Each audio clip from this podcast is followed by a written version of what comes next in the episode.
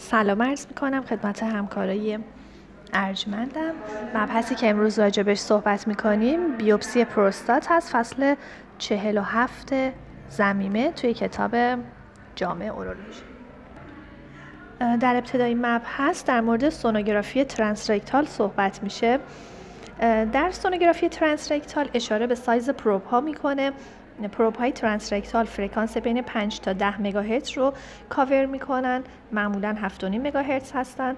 تو probe های جدید فرکانس های مختلف رو هم می‌تونیم تنظیم کنیم و استفاده کنیم. هرچی که این فرکانستون بیشتر باشه resolution تصویرتون و کیفیت تصویرتون بهتر میشه ولی به همون میزان نفوذش به درون بافت ضعیفتر میشه. یعنی شما لایه های سطحی تری رو می‌تونیم ببینیم باهاش بهتر.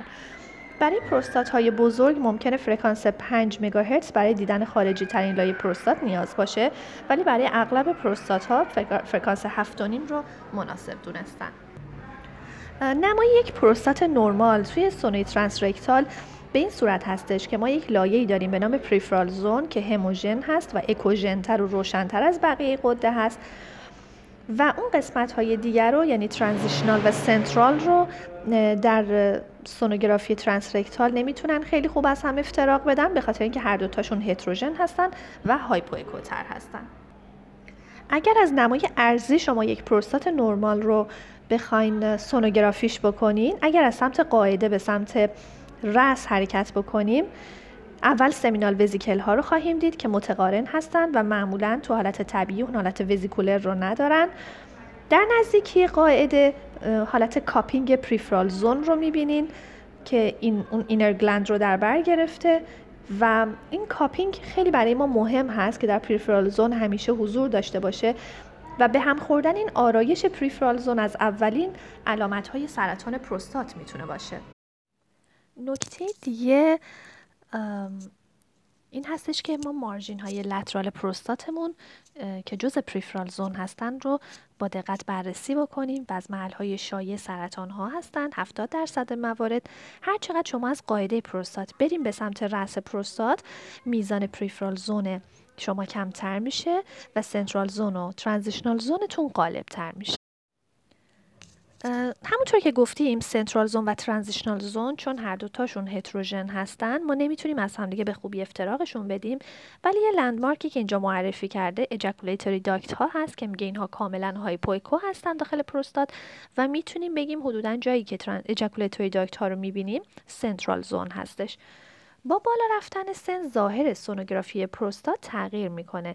یعنی باعث میشه که قسمت transitional zone قسمت اعظم پروستات رو تشکیل داده و peripheral zone بشه یه نوار باریک compress و به این ترتیب توی پروستات یک کپسول اکوژن ایجاد میشه که همون اون surgical کپسول رو هم به صورت یک خط اکوژن بین peripheral zone ی که hyperecho هست و اون inner gland ی که hypoecho هست ما مشاهده می‌کنیم. نمای BPH در سونوی transrectal به چه صورتی هست؟ میگه BPH می‌تونه به صورت nodule های مجزا باشه یا بزرگی منتشر پروستات باشه. به هر حال بخش central zone و در واقع peripheral zone ش باریک میشه در اینجا. توی پس میگه BPH باعث compress شدن نواحی central و peripheral میشه و ضخامت این دوتا به چند میلیمتر می‌رسه. و کپسول جراحی باز اونجا هم بین این دوتا بین این دوتا لایه فشرده. فشرده شده قرار می‌گیره. توی سونوی transrectal کپسول جراحی رو به صورت یک halo hypoecho مشاهده می‌کنه و ممکنه calcification هم داشته باشه. و اگر nodule ی هم توی BPH داشته باشه باعث برآمده شدن این کپسول میشه. اما کل کپسول intact هستش. و توی جدول یافته های سونوگرافی رو در BPH بررسی می‌کنه که به 6 مورد اشاره می‌کنه که خود پروستات بزرگ میشه به خصوص inner gland که در دو سوم موارد ظاهر heterogen داره. peripheral zone نازک میشه.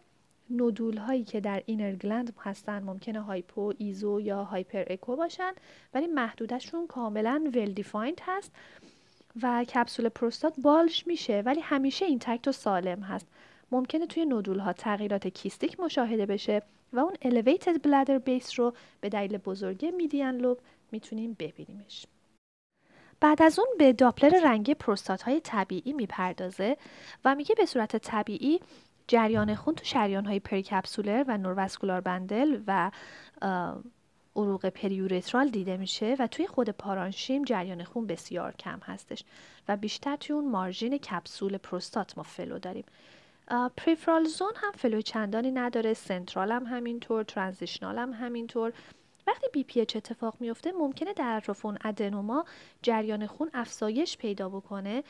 ولی مهم اینه که این جریان خون افزایشش به صورت symmetrical اتفاق بیفته. اگر توی peripheral zone شما یک ناحیه focal رو ببینین که flow ی زیادی داره این معمولا غیر طبیعی هستش.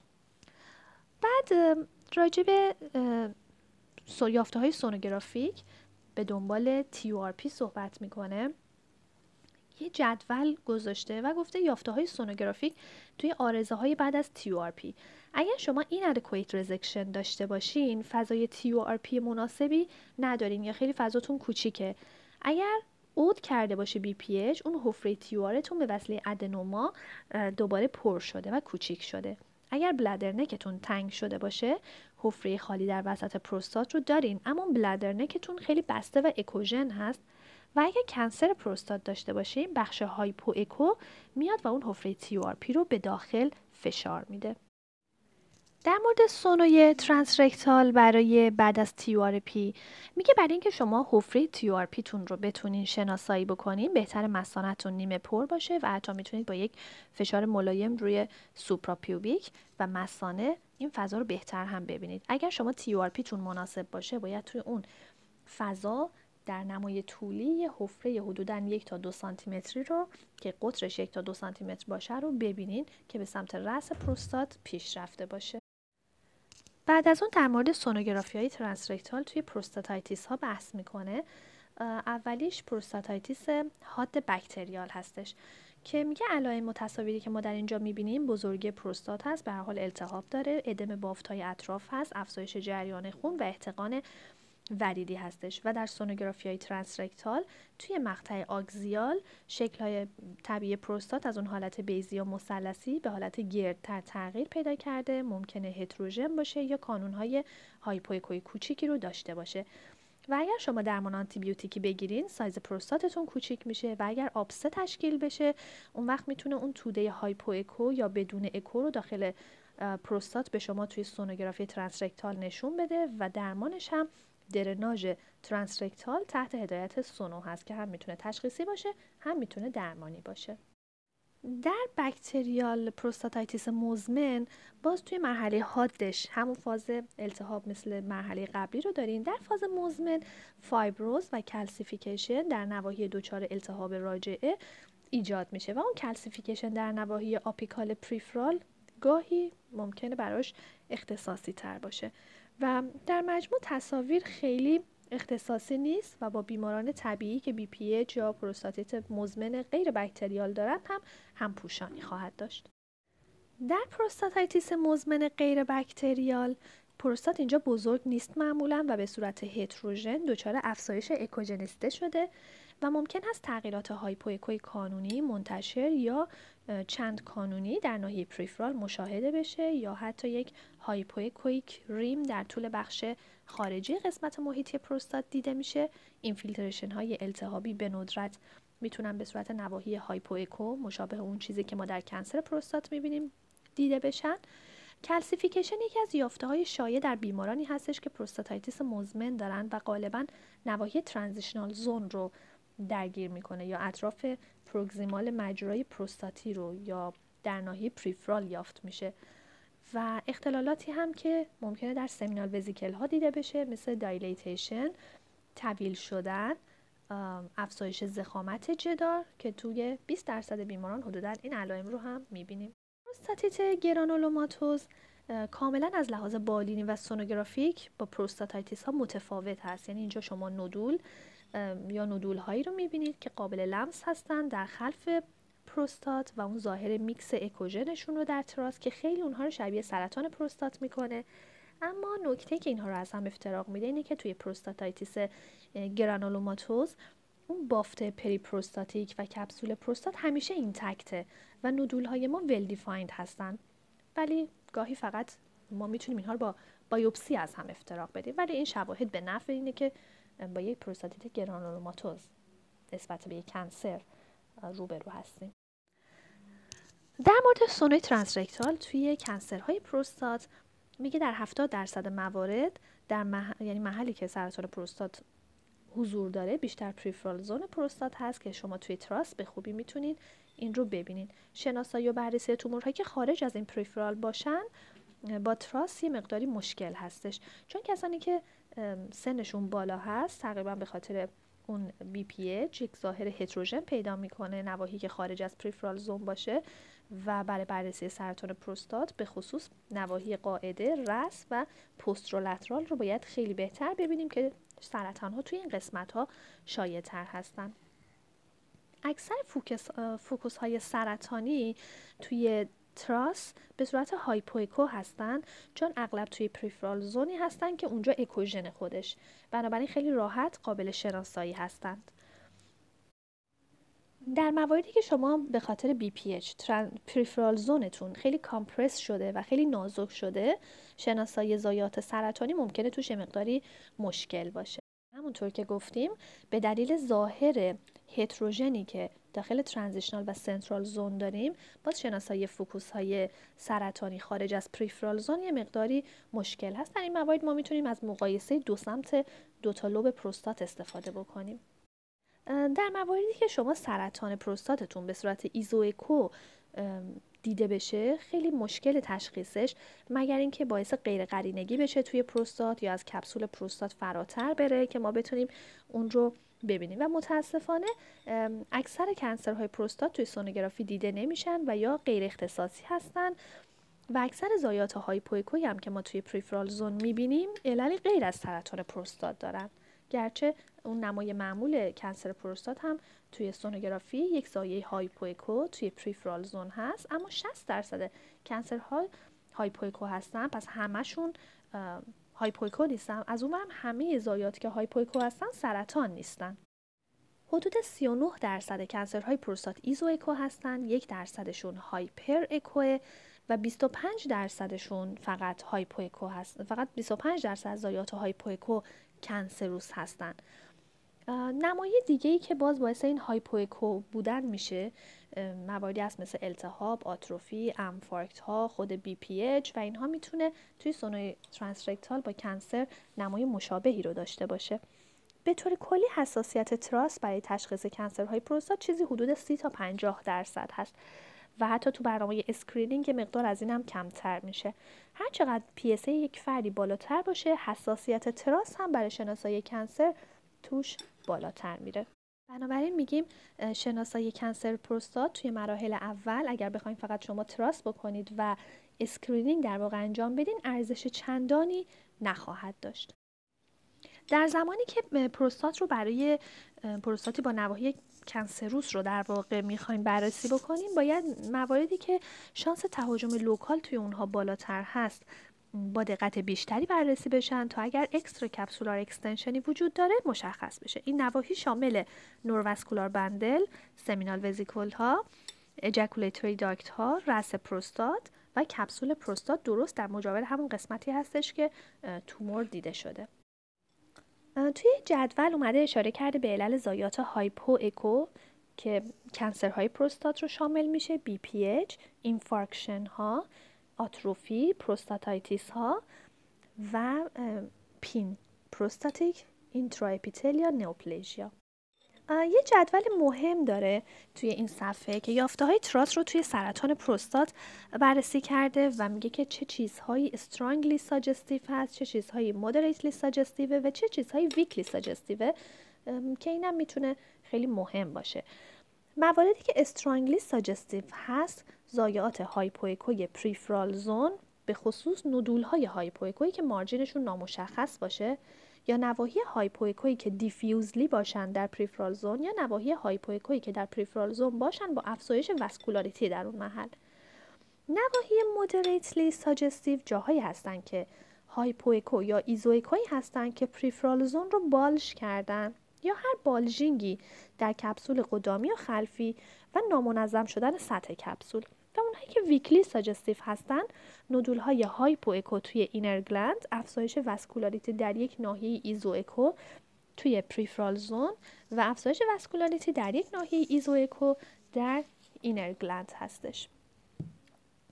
و در جدول بعدی هم تو صفحه بعد باز همین رو نشون میده سطح PSA رو و حساسیت TRUS رو که نشون میده شما هر چقدر PSA تون بالا باشه حساسیت TRUS برای screen کردن cancer هم درتون بیشتر میشه. یعنی اگر یه PSA بالای 20 داشته باشید تا 75 درصد حساسیت TRUS رو بالا می‌بره. راجع به اینکه در چه نمایی ما بهتر می‌تونیم چه قسمتی رو ببینیم بحث می‌کنه که extracapsular extension رو توی نمای transverse میگه بهتر می‌تونیم ببینیم. که به صورت برجسته شدن نامنظم و hypoecho های کپسول مشهود هستش. اگر که به periprostatic fat گسترش پیدا بکنه تومور advance extracellular extracapsular extension مطرح میشه. اگر neurovascular bundle درگیر باشن باز این bundle ها غیر متقارن میشن تو نمای transverse بهتر دیده میشه. برای تعیین درگیری seminal vesicle و ejaculatory duct از نمای طولی باید استفاده بکنیم که در این حالت اون angle ی که به صورت حاد وجود داره بین seminal vesicle و قاعده پروستات اون از بین میره به دلیل تهاجم local و در کل میگه تشخیص TRUS برای local staging خیلی محدوده. شاید اگر extracapsular extension داشته باشیم بهتر بتونیم تشخیص بدیم. حدود 50 تا 85 درصد دقتش بالاتر میره. و داپلر رنگی رو اگه color Doppler رو بخوایم اضافه کنیم خیلی کمکی بهمون نمی‌کنه در اینکه بخواد دقت تصویر برداری ما رو بالاتر ببره. در قسمت بعدی اصول biopsy transrectal رو با guide سونو در واقع همون TRUS biopsy رو برای, برای ما توضیح میده. میگه با توجه به اینکه TRUS خودش برای سرطان گفتیم که خیلی دقت بالایی نداره بنابراین هر چیز مشکوکی رو که داخل TRUS ما مشاهده کردیم باید بایوپسی ازش بکنیم. هر مریضی PSA بالا هست یا DRE اش غیر طبیعیه باید بایوپسی بشه. و به طور خلاصه اندیکاسیون های بایوپسی رو به این شرح گفته. گفته تشخیص موارد مشکوک علامت دار cancer پروستات مثلا کسی که متاستاز های استخوانی داره یا نخواهش تحت فشار قرار گرفته. نودول های پروستات یا غیر قرینگی های قابل توجه پروستات صرف نظر از سطح PSA PSA بالای چهار صرف نظر از سن و سه تا 6 ماه بعد از تشخیص های گرید پین منتشر یا atypical ASAP ASAP مخفف atypical small acinar proliferation هستش. 70 درصد سرطان های پروستات توی پریفرال زون هست 20 درصدش توی ترانزیشنال زون هست و 25 درصد در سنترال زون هستش. و در زمان بیوپسی باید حواسمون باشه که بیوپسیمون رو از نزدیک های نورواسکولار حتی انتخاب بکنیم به خاطر اینکه در اطراف رس قاعده قدرت پسترولترال مارژین ها نزدیک به نورواسکولار بندل بیشترین جایی هستش که اتفاق میفته این کنسرها. بنابراین حتما این رو توی نوای بیوپسیمون بگنجونیم. در مواردی که نتونیم تو بیوپسی های اولیه سرطان رو ثابت بکنیم و شک هنوز داشته باشیم تو بیوپسی بعدی از ترانزیشنال زون و سنترال زون هم بایوپسی به عمل میاریم.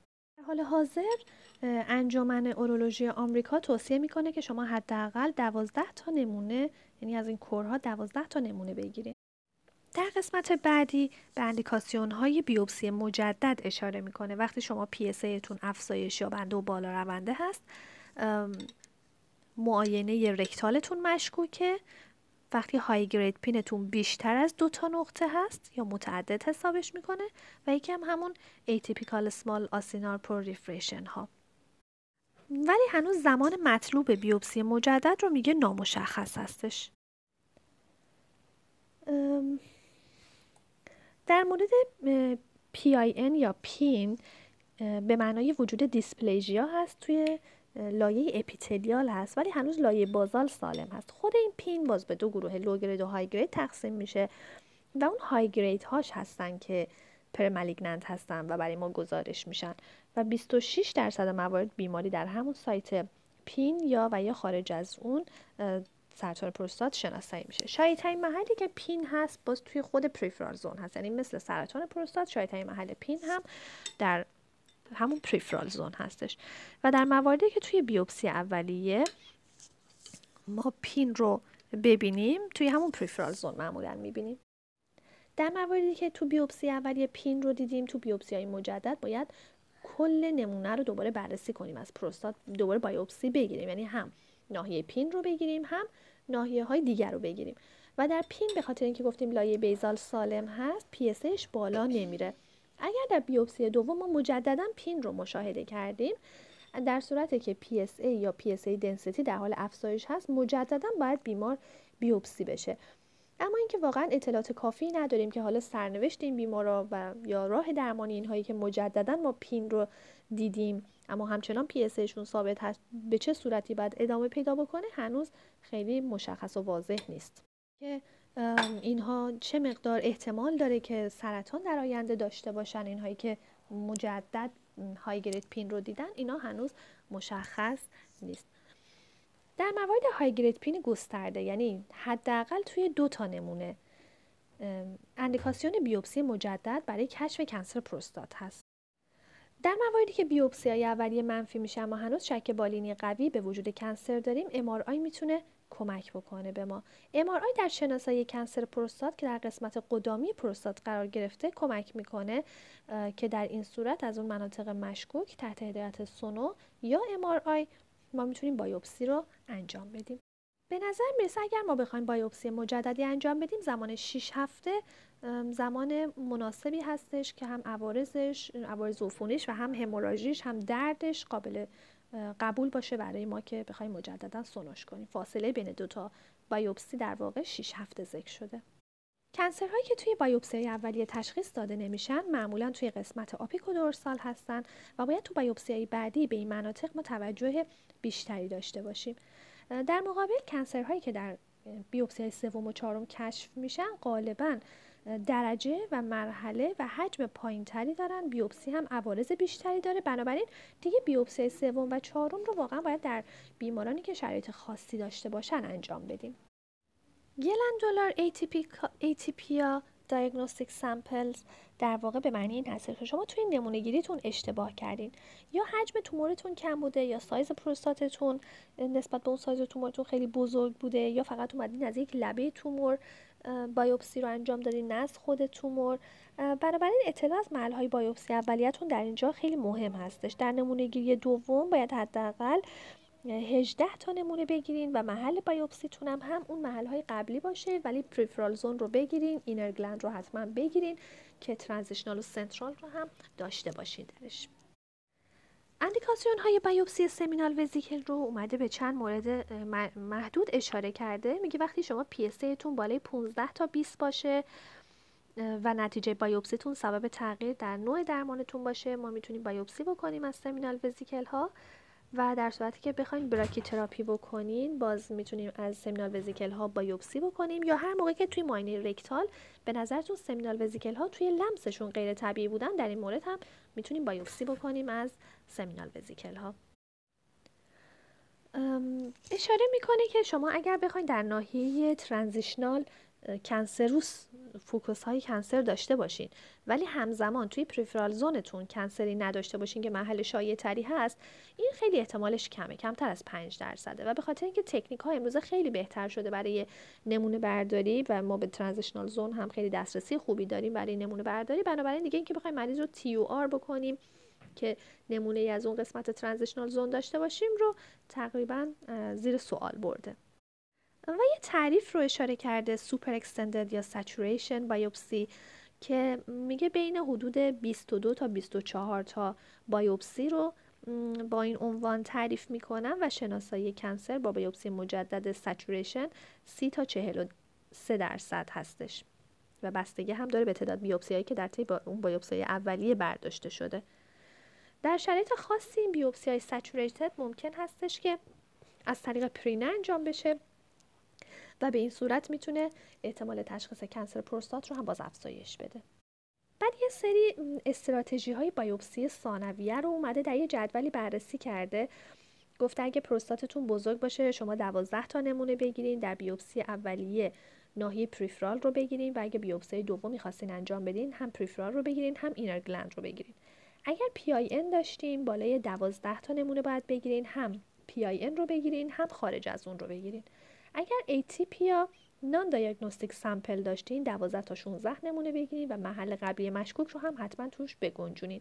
اگه بیوپسی اولیتون نرمال بود ولی همچنان شما شک داشتین به cancer پروستات یا PSA تون افزایش پیدا کرده بود اون وقت saturation biopsy انجام بدین و نمونه هایی که می‌گیرین از peripheral باشه از inner gland باشه و transurethral biopsy بکنیم بعد به روش های بایوپسی اشاره می‌کنه و بحث می‌کنه میگه دیگه بایوپسی ترانسپرینال تقریبا دیگه انجام نمیشه چون خیلی دردناک بودن نمونه های محدودی به ما می‌دادن.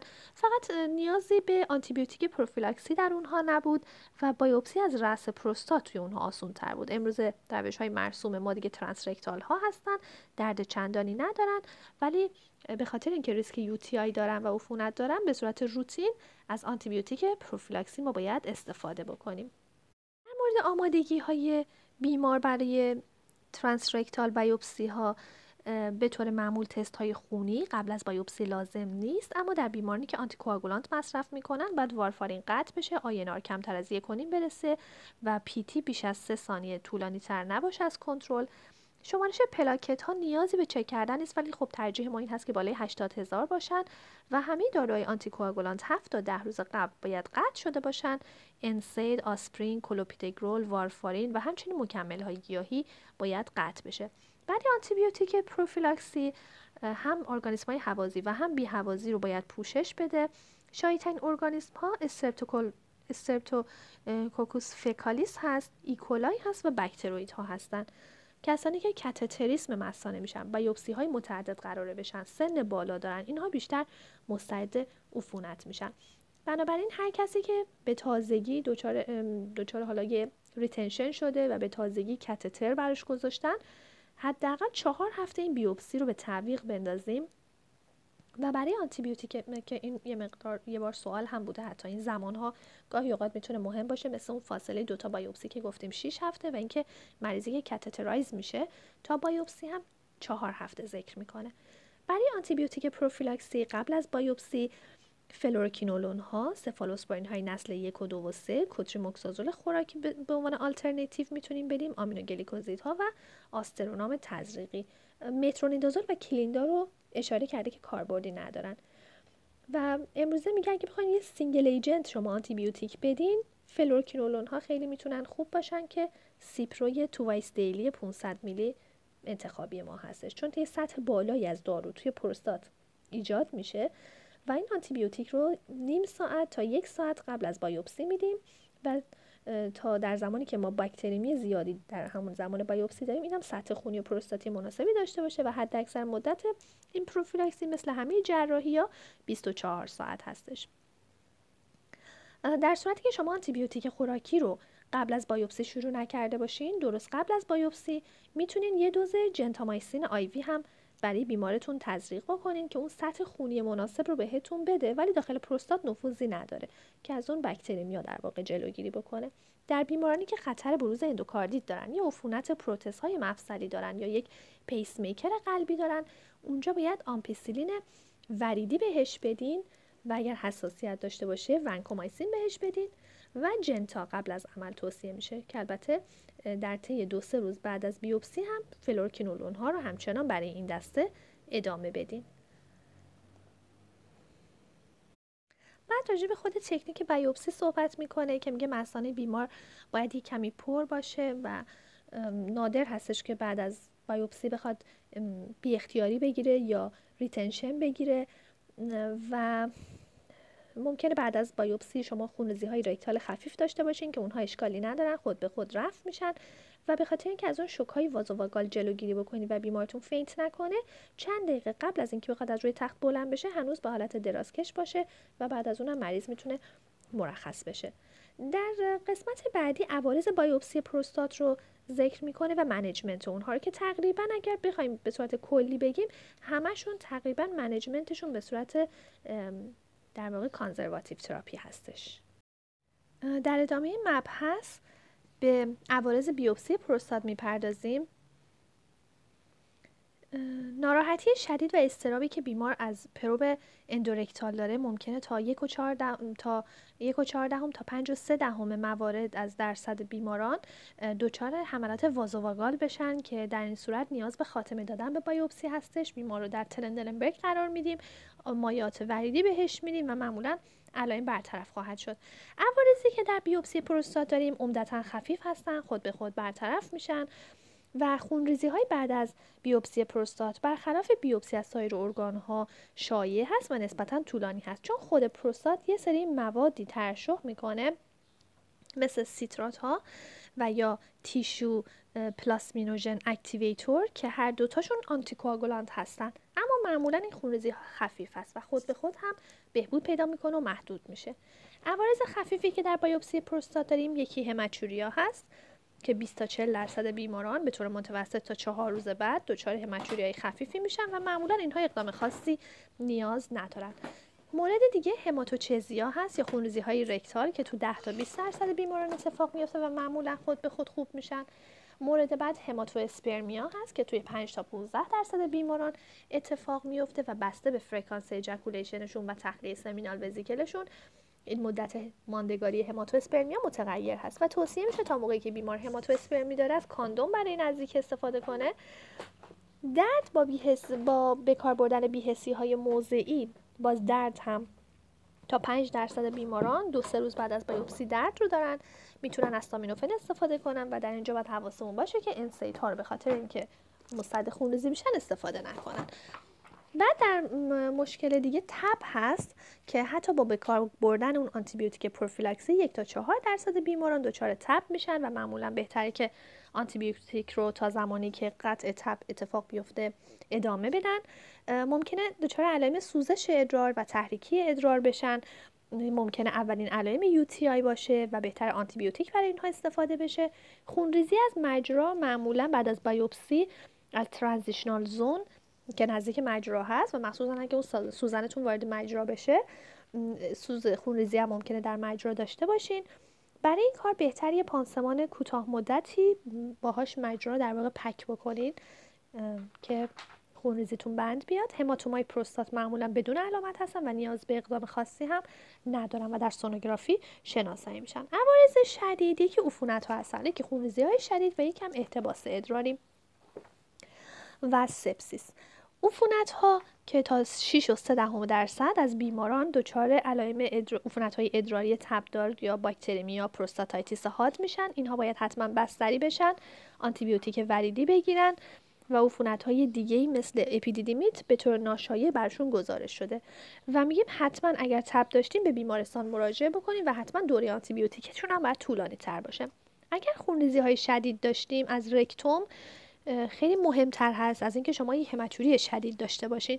علتش هم این هستش که اونجا وریدهای مخاط رکتوم آسیب می‌بینن. اگر در زمان بایوپسی شما خونریزی شدید رکتال رو داشته باشین پروب رو وارد رکتوم می‌کنین. 5 تا 10 دقیقه اونجا فشار میدین و کامپرسش می‌کنین. اگر خونریزی ها تأخیری اتفاق افتاد بیمار باید بدرست بشه در موارد شدیدتر بستری و مانیتور بشه و در صورت لزوم حتی خون بگیره جراحی بشه یا embolization به ندرت لازم میشه. در مواردی که احتباس ادراری دارین هم که دو دهم تا چهار درصد تا چهار دهم درصد بیماران دچار AUR میشن این هم نیازمند catheterization های موقت هستن و در بیمارانی که یه پروستات بزرگ دارن و علائم ادراری دارن احتمال اینکه دچار AUR بشن بیشتر خواهد بود. در ادامه به, به روش های تشخیصی دیگه بجز TRUS biopsy در واقع بجز سونوگرافی transrectal می‌پردازه و میگه استفاده از سونوگرافی هایی که color Doppler باشن یا power color Doppler باشن باعث شناسایی بهبود cancer بهبود شناسایی cancer میشه. اما اینکه بخواد جای TRUS biopsy رو بگیره و بتونه همه کانون ها رو خیلی خوب به ما نشون بده نمی‌تونه جای بایوپسی رو در واقع هنوز بگیره. و حتی power color Doppler از color Doppler معمولی هم ذره بهتر هست چون می‌تونه جریان خونی کمتری هم اگه وجود داشته باشه رو با دقت بیشتری نشون بده تو کشف neovascularity هم می‌تونه کمک بکنه. بنابراین از اون دقیق تر هستش. توی مطالعات مختلف نشون داده شده. آنژیوژنز و افزایش دانسیته عروقی که داخل کانونهای adenocarcinoma ی پروستات رخ میده ارتباط داره با وجود متاستاز و مرحله بیماری و طول عمر بیمار. و همینطور نشون داده شده روی نمونای رادیکال پروستات که اون کانون های ادنوکارسینومایی که دانسیتی عروقی بیشتری دارن در واقع نسبت به بافت نرمال اطرافشون. وجود افزایش جریان خون تو کانون های کنسری با درجه توموری که درجهش بالاتر هست احتمال بیشتری داره که سمینال وزیکل ها درگیر باشن همراهی داره نسبت به اون تومورهایی که افزایش جریان خون نداشتن. استفاده از سونوگرافی با ماده حاجبی که ماده حاجب داخل وریدی با حباب های کوچک در واقع intravenous microbubble ultrasound contrast agent ها برای تقویت برای تقویت سیگنال های جریان خون و مشاهده بهتر کانون های cancer ی هم مطرح شده. یه کانون جدید روش جدید دیگه هم الاستوگرافی هست که یک تکنیک جدید سونوگرافی هستش. این هم می‌تونه کانون های کنسری رو بهتر شناسایی بکنه و کمک کنه که توی این تکنیک تصاویر سونوگرافی در وضعیت پایه و در وضعیت هایی که با فشار وضعیت های فشاری متفاوت بر به سر پروستات یه سری آنالیز های کامپیوتری روش انجام میشه و نشون میده که یه نمودار در واقع بهتون میده. وجود مناطقی که elasticity شون کم شده اینها پیشنهاد کننده بدخیمی خواهد بود. و در ادامه مبحث تقریبا آخرای مبحث به MRI multiparametric اشاره می‌کنه. به های بالینی multiparametric MRI اشاره می‌کنه مثل برای locoregional staging کشف و لوکالیزاسیون تومور تعیین character تومور طبقه بندی ریسک surveillance ارزیابی عود local یک guide ی برای بایوپسی باشه و درمان های focal و رادیوتراپی. بیمار ما از سه روز قبل از انجام MRI ejaculation نباید داشته باشه تا اون سمینال وزیکل هاش متصل باشن. و اینجا هم باز یه زمان دیگر رو برای ما مطرح می‌کنه که MRI تا حدود 6 هفته بعد از بایوپسی باید به تاخیر بیفته تا اون التهاب و خونریزی ها محو بشن.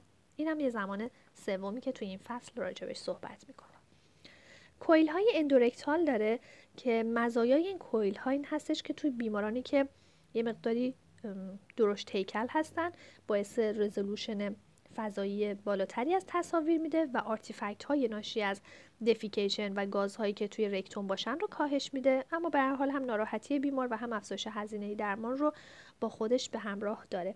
دستگاه هایی که داره دستگاه ها سه تسلا داره و یک تسلا داره که اون یک تسلا ها فقط coil های endorectal دارن و دستگاه سه تسلا coil endorectal ندارن و کیفیت تصویر تو دستگاه های سه تسلایی که coil ندارن با دستگاه یک که coil دارن برابر هست چون اون coil ه باعث بهتر شدن resolution تصویر میشه.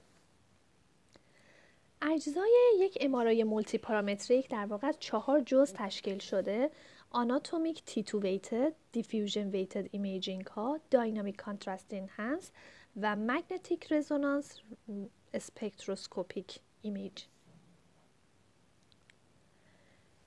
بعد اومدین اجزا رو صحبت کرده راجبشون در واقع MP multiparametric MRI رو به صورت چند تا کلیشه به صورت کنار هم دیگه تفسیرشون می‌کنه و تفاوتی که حالا هر زایه توی هر کدوم از اینها داره رو در کنار هم تفسیرشون می‌کنه. در مورد تیتو ویتد میگه که شما باید هم تیوان داشته باشین و هم تیتو داشته باشین برای بررسی پروستات با MRI و در تصویر برداری های تیوان شما خونریزی های داخل پروستات و سمینال وزیکل ها رو به خوبی می‌تونین ببینین و مرز پروستات رو از بافت های اطراف می‌تونین ببینین. در تصاویر تیتو آناتومی zone های پروستات رو بهتر می‌تونین ببینین. در تصاویر diffusion weighted MRI اطلاعات کیفی و کمی بر اساس cellularity بافتی و میزان integrity سلول ها هستش. حرکت مولکول های آب توی بافت هایی با دانسیته سلولی بالا محدود میشه و عکس این تصاویر نیازمند این انفوزیون gadolinium نیستش و بر حرکت مولکول های آب تفسیر میشه. قسمت بعدیش dynamic contrast enhanced ها هستن که اینها بر پایه neoangiogenesis و نیازمند infusion gadolinium هستش. بافتای tumoral فضای بینابینیشون بیشتر میشه. در نتیجه اختلاف تجمع contrast بین پلاسما و فضای بینابینیشون بیشتر میشه و میزان خون رسانی بافت مشکوک رو ما با عضله obturator مقایسه می‌کنیم. و در قسمت magnetic resonance spectroscopy این تصاویر حاصل در واقع از تغییرات متابولیسم سلولی هستند که کولین، کراتینین، پولیامین و سیترات ها هستند. اگر شما نسبت کولین به اضافه کراتینینتون تقسیم بر سیتراتتون بیشتر از 8 دهم باشه مشکوک به cancer هستین.